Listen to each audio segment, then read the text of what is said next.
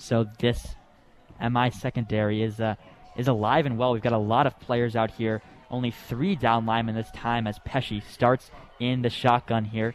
Running back to his right. He's going to take the snap, look to throw this time. He's going to go for Weisbrod in the end zone. It's going to be intercepted there.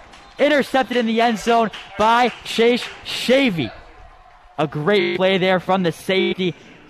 Scott, I think Pesci just said, may the best man win once again, and this time Chase Shavey, like he's shown so far this season. He got his first start last game. He was spectacular. Now again here, making a huge play, the second pick for the Islanders so far. Yeah, we saw the double team come there, and I think that was the best way to play that. I think we both knew Gabe right before the snap. Whenever it's third down, it's going right to Weisbrod.